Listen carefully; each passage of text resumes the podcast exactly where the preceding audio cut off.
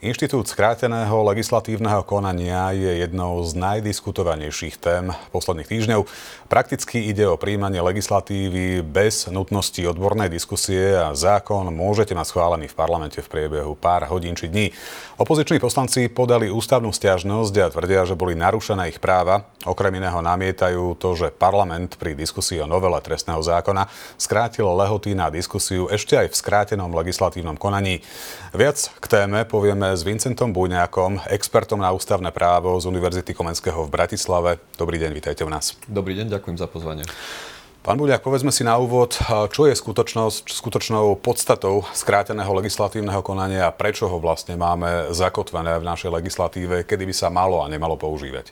Skrátené legislatívne konanie existuje preto, aby mohol štát reagovať na mimoriadne okolnosti. Mimoriadnými okolnostiami sa myslia také okolnosti, ktoré sa nedali predpokladať, nedali sa predvídať a nemohli sme sa na ne pripraviť. A preto by mala byť v legislatíve možnosť v takýchto výnimočných, mimoriadných situáciách upraviť zákonnú úpravu aj bleskovým spôsobom. Čiže tá logika za týmto inštitútom je dobrá, avšak problém je jeho zneužívanie naprieč volebnými obdobiami. A keď sa pozrieme na jeho vymedzenie, my ho nemáme zakotvený v ústave, ale máme tento inštitút prítomný na zákonnej úrovni, je to zákon o rokovacom poriadku Národnej rady, ktorý teda hovorí o tých mimoriadných okolnostiach a k tomu musí byť priradená ešte ďalšia podmienka, musí tam byť preukázaná hrozba voči základným právam a slobodám alebo napríklad hrozba značnej hospodárskej škody. To sú prípady, kedy môžete prerokovať zákon v skrátenom legislatívnom konaní a tam sa potom skracujú lehoty a môže byť prijatý bleskovo.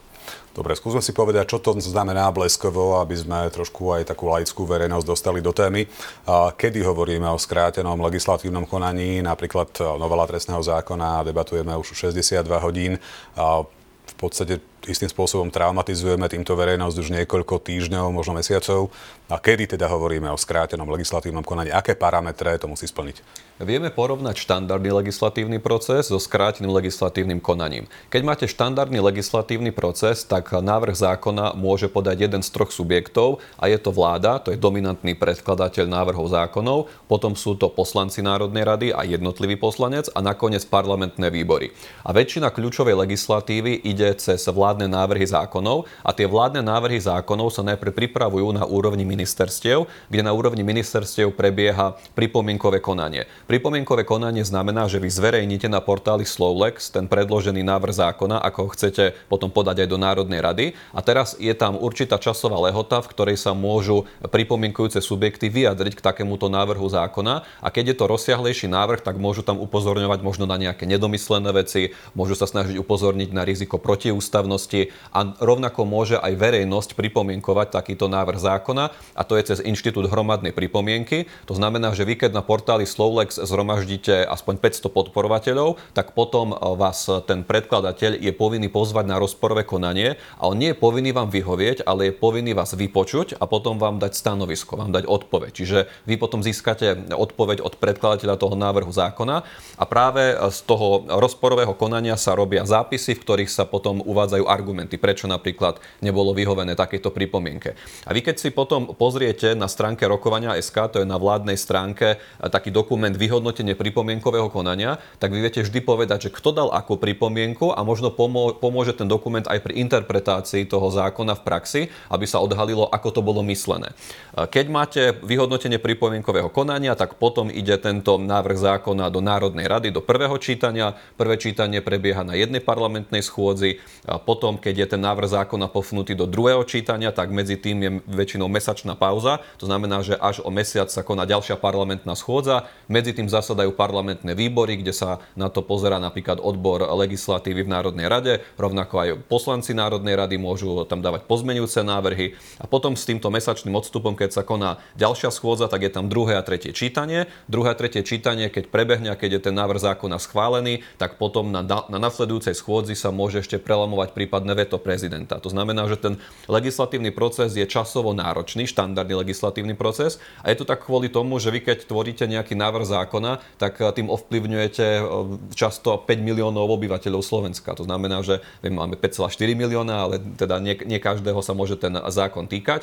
Takže štandardne ten legislatívny proces je časovo zdlhavejší a keď máte na porovnanie skrátené legislatívne konanie, tak toto celé, čo som hovoril, môže odpadnúť, to pripomienkové konanie, vyhodnotenie pripomienok, lebo tam sa potom oficiálne tie pripomienky e, nedávajú a môže ten celý proces prebehnúť v priebehu niekoľkých dní. Dokonca máme tu negatívne príklady z histórie, keď legislatívny proces, ktorý začal cez skrátené legislatívne konanie, e, bol, trval iba niekoľko hodín, čiže od ráňajšej hodiny do poobedňajšej hodiny a návrh bol schválený. Čiže toto je ten podstatný rozdiel a možno aj diváci vedia zo svojho bežného života, že keď robia nejakú činnosť a robia ju rýchlo, tak keď robíte niečo rýchlo a je to náročná činnosť, tak je tam väčšia šanca, že sa tam urobia chyby a práve kvôli tomu má existovať ten štandard legislatívny proces v takej časovej šírke, aby mohli rôzne e, páry očí, aby sa mohli vyjadriť e, k tomu, aby mohli vidieť, že či tam sú nejaké možno nedomyslené veci, lebo keď píšete návrh zákona, to je ťažká činnosť a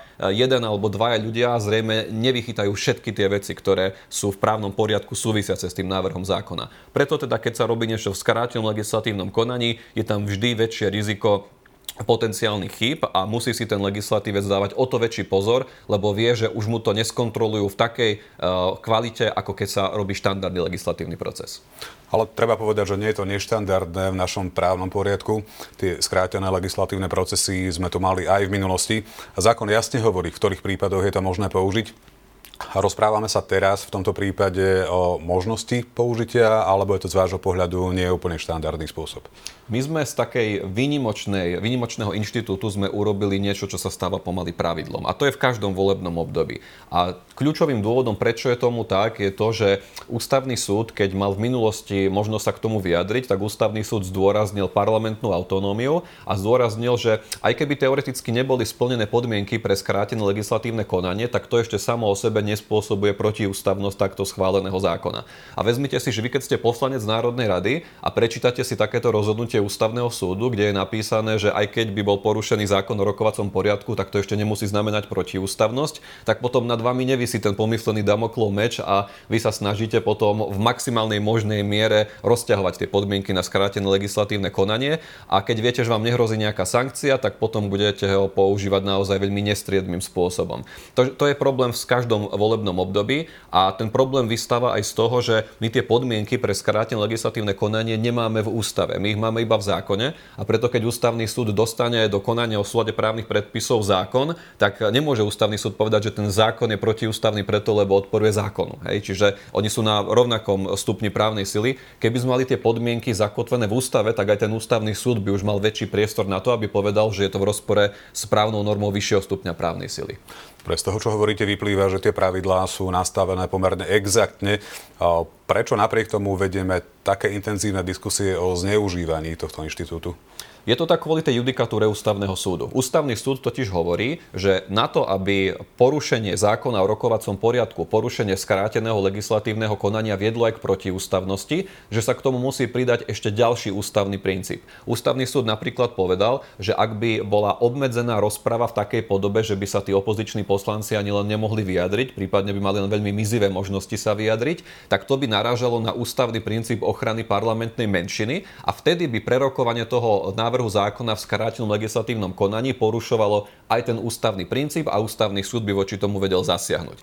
Pokiaľ však vy nesplníte podmienky na skrátené legislatívne konanie a rokujete o tom tak, že dáte možnosť tým opozičným poslancom sa k tomu vyjadriť, tak potom je malá šanca, že by ústavný súd išiel do toho, že by ten zákon vyhlásil za protiústavný, lebo by potom nepovedal, že tam bol porušený ten ústavný princíp ochrany parlamentnej menšiny, lebo tá parlamentná menšina sa mala k tomu možnosť vyjadriť. Čiže to je koreňom celého problému problému, že nám sa to opakovane vracia ako bumerang v každom volebnom období, pretože keď nedosiahnete e, tú zásadnú intenzitu porušenia e, tej zákonnej úpravy a spojení s tým ústavným princípom, tak potom máte prakticky voľné ruky a je veľmi malá šanca, že by vám do toho ústavný súd zasiahol. Ja by som bol veľmi rád, keby som mohol povedať, že existuje nejaké rozhodnutie ústavného súdu, kde ústavný súd bol prísny pri skrátenom legislatívnom konaní, len také rozhodnutie zatiaľ neexistuje. Čiže keby takéto rozhodnutie postupným vývojom judikatúry prišlo, myslím si, že by to bolo v prospech právneho štátu a že by to bolo aj v každom volebnom období už potom inak ponímané. Čiže by sa už z toho tí poslanci poučili,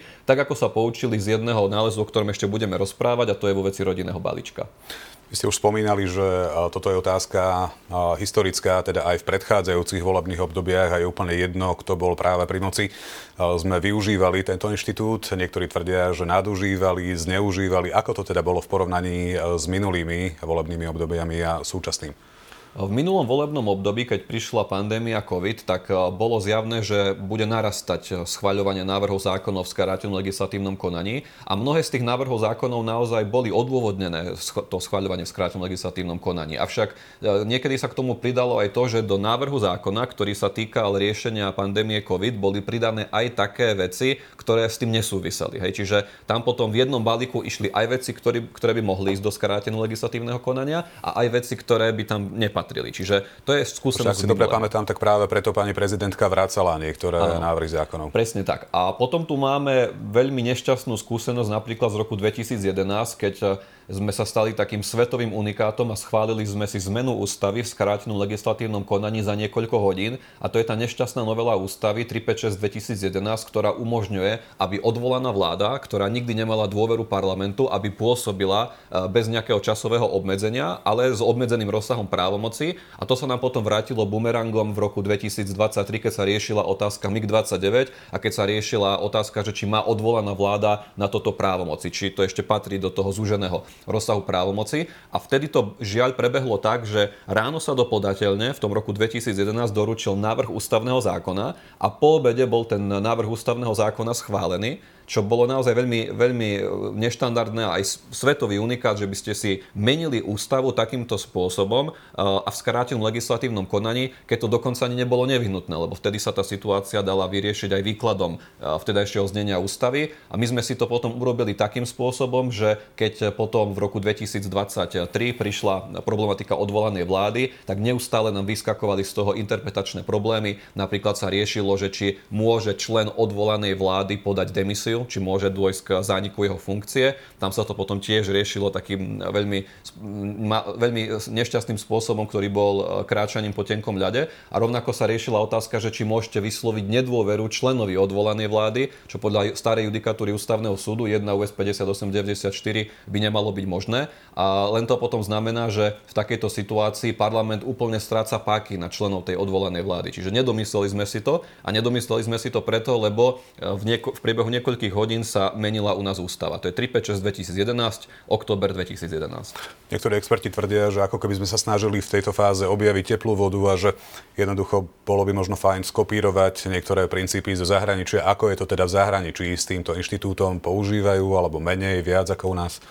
U nás je rozdiel v tom, že my máme jednokomorový parlament. Keď máme zahraničie, tak eh, štandardne ten legislatívny proces tam prebieha tak, že máte dve komory parlamentu, napríklad ako v Českej republike majú poslaneckú snemovňu a senát. A keď schváľujete nejaký návrh zákona, tak to musí prejsť aj cez tú jednu komoru, aj cez druhú komoru. Máte tu štáty, aj ďalšie štáty, ktoré sú dvojkomorové alebo majú dvojkomorový parlamentný systém v západnej Európe, napríklad Nemecko alebo Rakúsko a skôr ten jednokomorový systém e, je vyhradený pre štáty, ktoré sú možno populačne menšie, ale máme aj príklady štátov, ktoré majú menej obyvateľov ako Slovensko, napríklad Slovinsko e, má menej obyvateľov a tiež tam majú dvojkomorový parlament, rovnako Írsko má okolo 5 miliónov obyvateľov, tiež tam je dvojkomorový parlament. No a tam, kde máte dvojkomorový parlament, tak už to schváľovanie toho návrhu zákona je ťažšie, lebo musí to prejsť aj cez jednu komoru, aj cez druhú komoru. A my máme u nás e, v ústavnom systéme také suplovanie vytváranie tej druhej komory parlamentu v podobe, v podobe prezidentky. To znamená, že prezident je priamo volený a prezident môže vetovať ten schválený návrh zákona, ktorý už sa potom stane zákonom. A keď ho vetuje, tak má suspenzívne veto, to znamená, že oddiali platnosť a účinnosť toho, toho zákona. A rovnako to veto je prelomiteľné, to znamená, že tam potrebujete iba 76 poslancov alebo minimálne 76 poslancov na prelomenie tohto veta, nevyžaduje sa tam ústavná väčšina, čiže štandardne Národná Národná rada vie veľmi jednoducho sa vysporiadať s vetom hlavy štátu. A my keby sme si chceli zaviesť po vzore možno aj zahraničných úprav nejaké prísnejšie podmienky na schváľovanie týchto návrhov v skrátenom legislatívnom konaní, tak by to malo byť v ústave. Len pozrite sa, že je veľmi ťažké očakávať od politikov, že si na seba ušijú bič, pretože keď by si politici dali do ústavy tie podmienky pre skrátené legislatívne konanie, že by to bolo prísnejšie, tak to by znamenalo, že krátkodobo je to proti ich záujmu, ale dlhodobo je to v záujme štátu. A to si vyžaduje naozaj teda odvážne rozhodnutie. E, možno niektorí by to urobili tak, že by odložili účinnosť e, tej zmeny, aby, aby, sa to, e, aby sa to týkalo až ďalšieho volebného obdobia, ale štandardne je veľmi asi ťažké očakávať, že by si na seba ušili ten bič, lebo to by znamenalo, že oni by mali ťažšie možnosti pri schváľovaní návrhov zákonov. Skúsme trošičku špekulovať. Do akej miery si myslíte, že by toto bola taká intenzívna téma, keby sa skrátené legislatívne konanie v tomto tý- prípade týkalo nejakého úplne iného zákona a nebola by to akurát novela trestného zákona, ale niečo, čo je, dajme tomu, menej podstatné pre väčšinu obyvateľov na Slovensku. Bola by to taká istá téma? Myslíte si, že by prišiel ten podnet na ústavný súd? Závisí to od obsahu toho návrhu zákona, lebo nie všetky veci, ktoré boli schváľované v skrátenom legislatívnom konaní v minulosti, išli na ústavný súd. Tam nie je pravidlo, že skrátené legislatívne konanie rovná sa podanie na ústavný súd. Ale keď niečo išlo v skrátenom legislatívnom konaní, tak už je to automatický argument pre tú parlamentnú opozíciu, aby to napadlo na ústavnom súde aby skúsila potom e, posunúť tú judikatúru ústavného súdu. Lebo ústavný súd, on nemôže konať bez návrhu. Je tam jedna výnimka, to je článok 129 a ústavy, ale to sa v tejto veci teraz nepoužíva. A štandardne teda ústavný súd potrebuje dostať návrh zákona, aby o tom návrhu zákona e, mohol rozhodnúť v rámci konania o súlade právnych predpisov. Čiže máte tu oprávnené subjekty, napríklad skupina aspoň 30 poslancov Národnej rady, alebo hlava štátu, alebo napríklad verejný ochranca práv, keď sa to týka porušovania alebo ohrozovania základných práv a slobod slobod. A keď je takýto potom návrh doručený ústavnému súdu, tak plénum ústavného súdu môže konať o takomto zákone s tým, že e, keď rozhoduje plénum, tak rozhodujú všetci sudcovia ústavného súdu a na to, aby ste mali vyslovene nesúladu toho zákona z ústavu, tak potrebujete 7 sudcov ústavného súdu, aby sa stotožnilo s tým, že je ten zákon protiústavný. Čiže na to, aby sme sa niekam posunuli, tak e, sú dve možnosti. Buď to bude postupný drobnými krôčikmi posun v judikatúre ústavného súdu, alebo druhá možnosť je e, zmeniť ústavu a zakotviť tie podmienky do ústavy, e, čo je málo pravdepodobné v každom volebnom období, nielen v tomto volebnom období. Poďme sa ešte na chvíľku pozrieť na tú skrátenie, skrátenie e, diskusie poslancov. Podobný prípad sa udial v Česku, tam to riešil tiež tamoší ústavný súd, išlo vtedy o novelu pandemického zákona. Ich ústavný súd teda skonštatoval, že skrátenie diskusie bolo v poriadku. Je toto nejakým spôsobom judikát, ktorý by mal ovplyvniť rozhodnutie nášho ústavného súdu? mundo. Rozumiem, že mnohí, keď vidia judikát Českého ústavného súdu, tak to sa snažia automaticky transplantovať do slovenských pomerov. Nevždy to takto funguje. Inak mimochodom je to skôr taká jednorazová alebo jednosmerná transplantácia, pretože keď by ste sa pozreli do judikatúry Českého ústavného súdu, tak on veľmi málo cituje Slovenský ústavný súd, teda skôr my citujeme Český ústavný súd, čo je teda na pováženie, že či by sme to mali takýmto spôsobom robiť. Ale každopádne je tam rozdiel v tom, že keď teraz Český Český ústavný súd vydal e, tento judikát, tak e, ten prerokovaný zákon nebol taký rozsiahlý ako tá novela, ktorá je tu teraz. Čiže je rozdiel, keď nejaký návrh zákona má iba niekoľko paragrafov a je rozdiel, keď máte komplexnú novelizáciu napríklad trestného kódexu aj súvisiacich ďalších právnych predpisov. Lebo keď ste poslanec, tak má to prebiehať tak ideálne, že si zoberiete ten návrh zákona a idete ho teraz študovať. A pýtate sa napríklad e, povedzme svojich asistentov, ktorých si vyberáte podľa odbornosti ideálne na súvislosť záležitosti, ktorým prípadne nerozumiete. Ale keď máte tri listy papiera a návrh zákona na troch listoch papiera a keď máte návrh zákona, ktorý je na 60-70 listoch papiera, tak potrebujete logicky väčšiu časť, väčší čas na prípravu tam, kde je to rozsiahlejšie. Čiže nerobil by som to, že automaticky tie závery Českého ústavného súdu by sa dali aplikovať ku nám a plus je to aj kvôli tomu, že ten e, Český ústavný súd, on u nás e, nemá e, jeho rozhodnutie nejakú formálnu záväznosť. To je len presvedčovací precedens, keď už. A náš ústavný súd, keď rieši tieto veci, tak skôr sa pozera na tú svoju predchádzajúcu judikatúru, čiže ako sa on vyjadroval k napríklad porušeniu skráteného legislatívneho konania a podmienok na konanie tohto skráteného legislatívneho konania.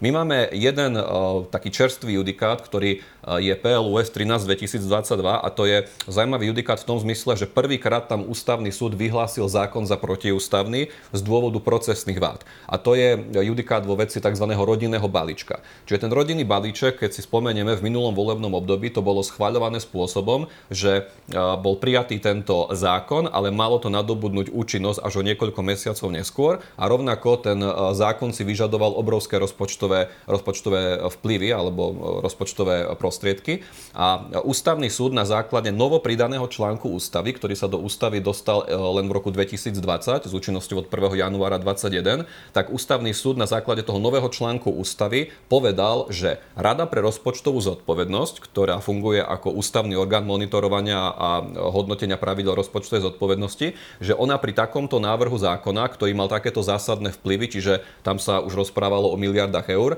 tak mala mať možnosť vyjadriť sa k tomuto e, procesu a mala mať možnosť poučiť tých poslancov v dobrom slova zmysle, že pozrite sa, keď to schválite, tak to bude mať také a také dôsledky z hľadiska dlhodobej udržateľnosti hospodárenia štátu. A teraz tí poslanci, oni neboli povinní akceptovať to stanovisko Rady pre rozpočtovú zodpovednosť, ale ústavný súd hovorí, že e, tí poslanci sa mali mať možnosť s týmto oboznámiť. Aspoň urobiť teda to informované rozhodnutie na základe stanoviska nezávislého ústavného orgánu a podľa ústavného súdu vo veci toho rodinného balíčka tam nebol priestor pre Radu pre rozpočtovú zodpovednosť, aby to vyjadrenie dala v tej kvalifikovanej podobe kvôli tomu nedostatku času, ktorý tam bol. A na základe toho vyhlásil rodinný balíček za protiústavný. To znamená, že keď budeme mať v budúcnosti nejaký návrh zákona, ktorý si bude vyžadovať veľké rozpočtové vplyvy a keď to bude schváľované v skrátenom legislatívnom konaní a Rada pre rozpočtovú zodpovednosť nedostane možnosť sa adekvátne k tomu vyjadriť, tak potom po vzore toho judikátu veci rodinného balíčka bude možné konštatovať nesúlad takto schvaľovaného zákona s ústavou, konkrétne s článkom 55 a ústavy. Len v tejto veci sa to nedá použiť kvôli tomu, že pri tých trestných kódexoch a pri rušení úradu špeciálnej prokuratúry, tak to nemá vplyv na dlhodobú udržateľnosť hospodárenia štátu, že takto prijatý zákon si nevyžaduje, viete, miliardové náklady v eurách, čiže to je odlišná otázka a preto ten judikát sa nedá automaticky použiť aj na túto situáciu. Pán Buňák, otázka na záver. My sme už spomínali, že hlasovanie o novela trestného zákona sa očakáva buď zajtra alebo pozajtra, to znamená, ten časový rámec je pomerne úzky. Napriek tomu sa skupina opozičných poslancov obrátila na ústavný súd. Aký to má vlastne význam ako môže ovplyvniť rozhodnutie ústavného súdu to, čo sa bude v rámci novely trestného zákona diať? Uh-huh.